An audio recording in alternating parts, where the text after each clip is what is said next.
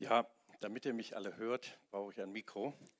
Ich begrüße euch ganz herzlich. Mein Name ist Michael Keitzig. Ich bin Pastor hier in der Gemeinde. Und ich freue mich, dass ihr alle in so großer Zahl zu unserem Heiligabend-Gottesdienst gekommen seid.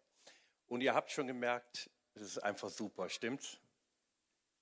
Wir haben viele Bibelworte gehört. Das waren prophetische, zum Teil prophetische Worte. Und ihr habt das gesehen, hunderte, ja tausend Jahre bevor Christus geboren wurde, hat Gott das schon verkündigen lassen durch Propheten. Und ich möchte heute mal auf einige dieser prophetischen Worte eingehen. Wenn wir diese sogenannte Weihnachtsgeschichte, ich, ich finde diesen Ausdruck nicht ganz so gut, weil es ist so, hört sich so an wie so eine Geschichte, so ein Märchen so eine sentimentale Geschichte, eine nette sentimentale Geschichte, obwohl es eine wunderbare Geschichte ist. Es ist wirklich eine tolle Geschichte. Aber die Bibel nennt es anders. Die Bibel nennt es Evangelium. Evangelium, die frohe Botschaft, die gute Nachricht. Und die darf ich euch heute verkündigen. Der erste Punkt, über den ich sprechen möchte, und das haben wir ja gehört, heißt Jesus Retter und Herr. Jesus, Retter und Herr. Da heißt es in Lukas 2, Vers 11, also wir haben einmal die Version von Lukas gehört und einmal von Matthäus, ich gehe jetzt auf beide ein. Der Retter, ja Christus der Herr, ist heute Nacht in Bethlehem, der Stadt Davids, geboren worden. Das war die Botschaft, welcher der Engel den Hirten brachte. Das kleine Kind, an das wir ja heute denken, das im Stall zu Bethlehem geboren wurde, wird hier Retter und Herr genannt. Wird nicht gesagt kleines, süßes Kind, was auch. Nein, Retter und Herr. Und das sind ganz wichtige Ausdrücke. Ich fange mal mit dem Wort Herr an. Herr. Wir nennen uns ja, wenn wir uns nicht gerade duzen und beim Vornamen nennen, wir nennen wir uns meistens mit Vornamen und duzen uns dann sagen die Leute zu mir, die mich nicht so kennen, Herr Keizig. Also sie reden mich mit Herr an. Das war früher aber nicht üblich. Ein Herr war etwas Besonderes und hier steht ein Bibelwort, ein Wort im, im griechischen Grundtext, das heißt Kyrios. Und dieses Wort Kyrios war der Titel des Kaisers in Rom. Also da kann man schon mal merken, wenn hier Herr genannt wird, das ist der Herr, dann wird er zumindest auf eine Ebene mit dem Kaiser genannt. War der höchste Titel, den es in der Welt gab, Kyrios. Und die sogenannte Weihnachtsgeschichte in Lukas fängt ja auch mit dem Kaiser an. Zu jener Zeit war Augustus Kaiser in Rom. Zu jener Zeit ist es geschehen. Ein unscheinbares kleines Kind wird im Stall geboren und wird als Herr bezeichnet.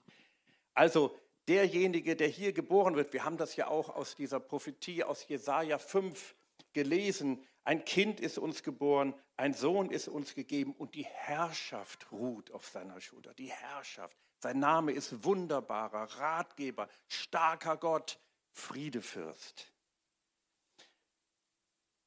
Und die Hirten bekamen zuerst diese Botschaft zu hören. Die Hirten waren ja keine theologisch gebildeten Leute, aber sie zu, bekamen zuerst die Offenbarung. Und hier sehen wir, das macht Gott oft so, bis heute macht er es so. Wir glauben ja, dass Gott lebendig ist und dass er sich nicht verändert hat. Gott stellt manchmal die Dinge auf, auf den Kopf. Gott macht es manchmal anders, als wie die Menschen sich das so vorstellen. Und das zweite, der zweite Ausdruck, Retter und Herr oder Herr und Retter. Dieses Wort Retter, das heißt im griechischen Grundtext Soter. Das heißt Retter, Erretter, Heiland, Heilbringer, Erhalter, Bewahrer. Und auch dieser Titel, Soter, wurde seit Alexander dem Großen oft Herrschern beigelegt. Soter. Oder die Herrscher nahmen diesen Titel für sich in Anspruch als Heilbringer. Kennen wir in Deutschland auch, leider. Einer nahm den Titel für sich in Anspruch. Der hat kein Heil gebracht, sondern Unheil. Aber Jesus hat wirklich Heil gebracht. Und darum geht es heute. dieser menschlichen Überheblichkeit ganz am Anfang, ganz am Anfang stellen die Christen ihre Botschaft entgegen von dem einen und wahren und echten Herrn und Heiland Jesus Christus. Das ist doch herrlich, ne? Stimmt's? Ja. Gehen wir mal weiter. Der zweite Punkt. Dazu lese ich Matthäus 1, 21. Und dieser Punkt heißt Jesus, der Befreier von allen Sünden. Hier sagt dann, heißt es dann auch, wovon Jesus uns retten wird. Da kam auch ein Engel, und zwar erschien ein Engel dem Josef, dem Pflegevater von Jesus, im Traum. Und er sagte, sie, also deine Frau Maria, wird einen Sohn zur Welt bringen. Du sollst ihm den Namen Jesus geben, denn er wird sein Volk von allen Sünden befreien oder von allen Sünden retten.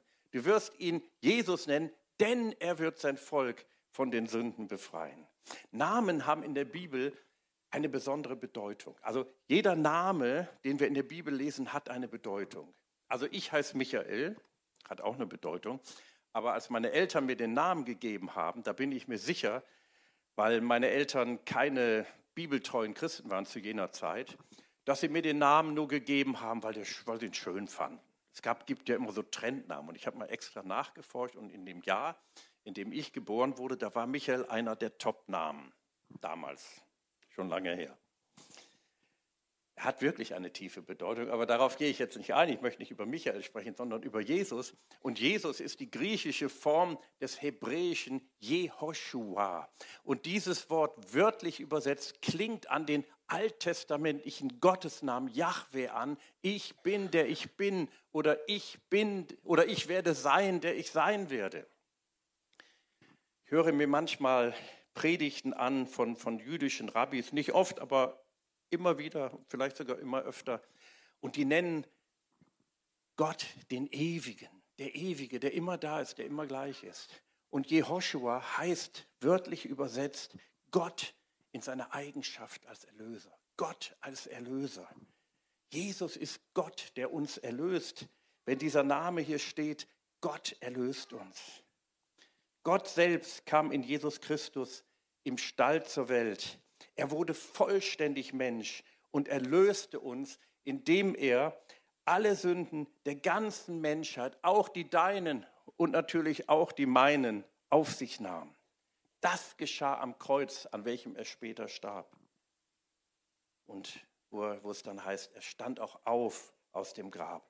Jesus wurde der vollkommene Mensch und er zeigte uns den wahren Gott. Und er gibt uns die Kraft, so zu leben, wie Gott es möchte, bis heute. Gibt uns die Kraft. Denn er wird sein Volk von allen Sünden befreien. Denn er wird sein Volk befreien. Im Johannesevangelium Kapitel 1, Vers 29, da heißt es, da war auch ein Prophet namens Johannes, Johannes der Täufer nannte man ihn, und der sieht Jesus am Jordan, wo er taufte, auf sich zukommen und er zeigt auf Jesus und sagt, das ist das Lamm Gottes, welches die Sünde der Welt hinwegnimmt oder wörtlich aufhebt und wegträgt. Jesus hat unsere Sünden vergeben und deshalb ist er der Retter. Gehen wir weiter. Der nächste Punkt heißt Gott mit uns, Immanuel. In Matthäus 1, Vers 23, da heißt es, seht, die Jungfrau wird ein Kind erwarten. Sie wird einem Sohn das Leben schenken und er wird Immanuel genannt werden. Das heißt Gott mit uns. Das ist ein Zitat aus dem Propheten Jesaja, was auch 700 Jahre vor Christus gegeben wurde, aus Jesaja 7, Vers 14. Immanuel. Was ist das denn für ein Name? Ein anderer Name. Gott mit uns, Gott mit uns. Gott ist mit uns durch Jesus Christus und seit Jesus Christus ist Gott immer mit uns. Vorher war Gott weit von den Menschen entfernt. Er hat sich wohl manchmal offenbart, den Propheten und anderen. Aber irgendwie für, ich sage jetzt mal, für die meisten Menschen war er weit weg. Er hatte den Menschen im Alten Testament seine Gesetze und seine Gebote gegeben und die waren gut. Und die mussten die Menschen einhalten, weil sie gut waren und richtig waren.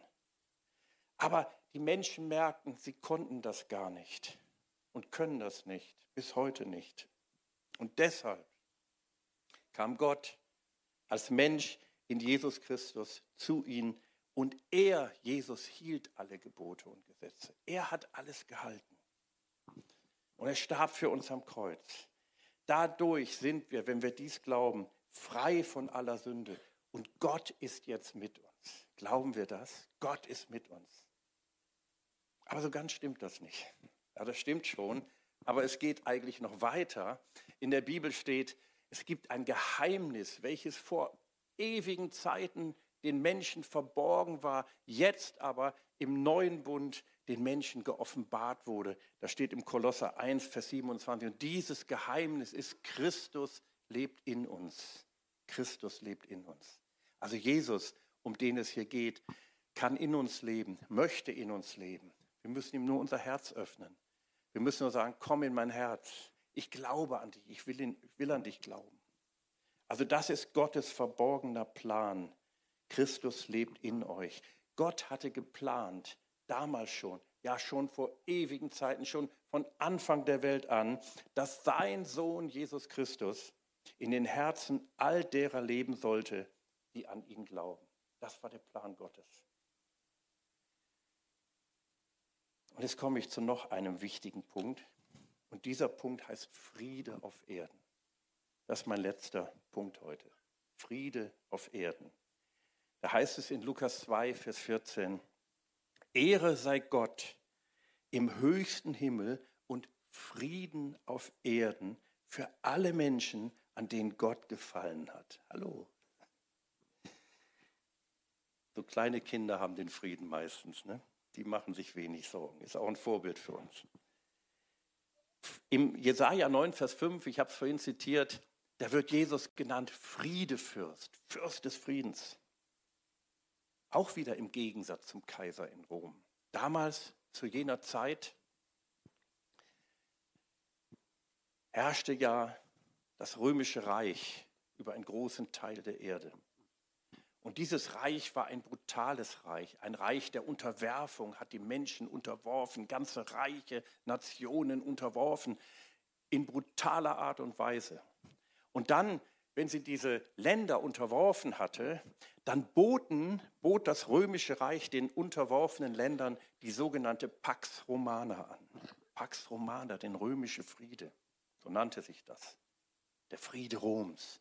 Dann haben sie gesagt, so jetzt könnt ihr Frieden haben, aber nur wenn ihr euch total unterwerft. Und das haben die Leute dann gemacht. Pax Romana. Aber Jesus bringt wirklichen Frieden. Jesus bringt Frieden im Herzen. Nicht unbedingt, heute noch nicht, die Zeit wird auch kommen, wo er Frieden auf Erden bringt. Ich war mal in Rumänien, ich war öfter in Rumänien und ähm, da war ich in einer Gemeinde in der Nähe von Bukarest, der Hauptstadt, und habe da gepredigt. Und ich kam etwas später, der Gottesdienst war schon im Gange, ich wurde vom Flughafen abgeholt und kam dann nicht ganz rechtzeitig. Und dann habe ich da gepredigt und nach dem Gottesdienst nahmen die Christen sich in den Arm und sagten Patsche. Kennst du Roxana? Ne? Patsche. Patsche. Ich denke, was sagen die denn alle Patsche? Nahmen dich im Arm und sagten Patsche. Und wisst ihr, was das heißt? Frieden. Frieden. Wir sagen manchmal Shalom. Ist das hebräische Wort Shalom, Frieden. Ja, und das ist durch Jesus gekommen für unsere Herzen. Wir können Frieden haben. Es kommt die Zeit, wo Jesus hier auf Erden sein Friedensreich aufrichtet. Aber dieses Reich, was kommt, ist schon da in uns. Es hat in uns schon begonnen. Und deswegen beten wir auch im Vater unser, dein Reich komme, dein Wille geschehe, wie im Himmel, so auch auf Erden. Frieden auf Erden für alle Menschen, an denen Gott wohlgefallen hat. Jetzt sagst du vielleicht, oder man könnte vielleicht sagen, ja, hat er denn wohlgefallen an mir? Er hat dann gefallen an dir, wenn du an ihn glaubst, wenn du ihm vertraust. Es gibt einen Dichter aus dem 16. Jahrhundert, Angelus Silesius, der hat gesagt, und wäre Christus tausendmal in Bethlehem geboren, doch nicht in dir, du gingest ewiglich verloren. Und das ist es, worauf es ankommt. Dass Jesus in unserem Herzen ankommt, dass er in dir und in mir geboren wird, damit ich auf ewig gerettet bin. Dafür möchte ich jetzt gerne beten. Wenn ihr möchtet, könnt ihr mitbeten. Ihr müsst es nicht laut machen. Ihr könnt es leise in eurem Herzen machen. Und ich spreche ein Gebet. Und wenn du sagst, ja, das glaube ich auch, das will ich auch machen, das will ich so tun, wie du gebetet hast, dann sagst du einfach ein Amen. Amen bedeutet mehr, als dass jetzt alle wissen, ach, jetzt ist das Gebet zu Ende, sondern Amen heißt, ja, so ist es. Ich will mal sagen, so ist es wirklich. So soll es sein. So ist es richtig. Und dann können wir unsere Augen schließen und ich möchte das Gebet sprechen. Und wer möchte, kann dann laut Amen sagen.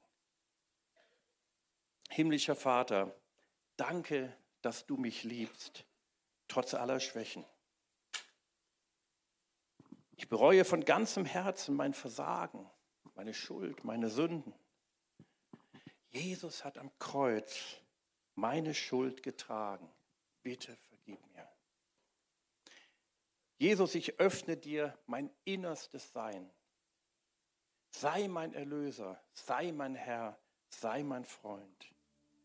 Komm, Geist Gottes, komm, Heiliger Geist, lebe in mir, verändere mich mehr und mehr. Und Jesus spricht, ich bin immer bei dir. Und ich schenke alle, all denen, die mir nachfolgen, ewiges Leben. Und das dürfen wir alle sagen. Amen. Amen. Ihr habt, als ihr hier hineinkamt in den Raum, alle so einen Stern bekommen. Habt ihr alle so einen Stern? Ja, die Kinder freuen sich besonders, aber wir dürfen uns alle freuen. Dieser Stern spricht, soll heute zu uns sprechen. Wir wollen uns auch eine Zeit der Stille nehmen. Jeder von uns möge sich jetzt einen Augenblick, nicht lange Zeit nehmen, um über die Erlösung nachzudenken, über das nachzudenken, worüber ich gesprochen habe.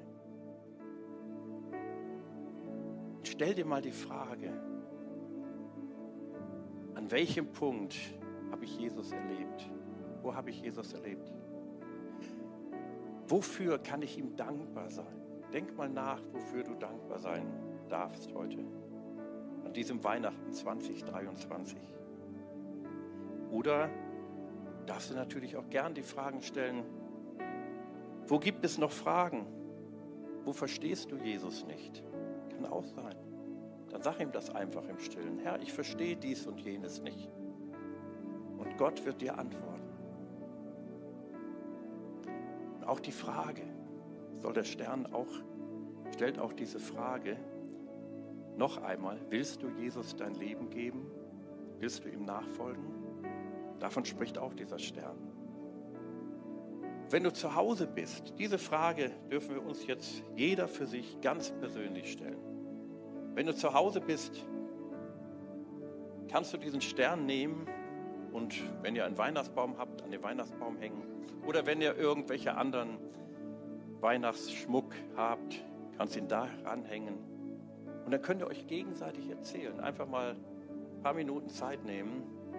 Diese Fragen, die ich euch gestellt habe, können wir dann beantworten. Wo habe ich Jesus erlebt? Wo, wo gibt es noch Fragen? Will ich ihm mein Leben geben? dann stellt euch diese Fragen gemeinsam. Und jetzt lasst uns einen Augenblick Stille haben und diese Fragen jeder für sich beantworten. Ich wünsche euch eine gesegnete Weihnachtszeit und überhaupt viel Segen. Amen.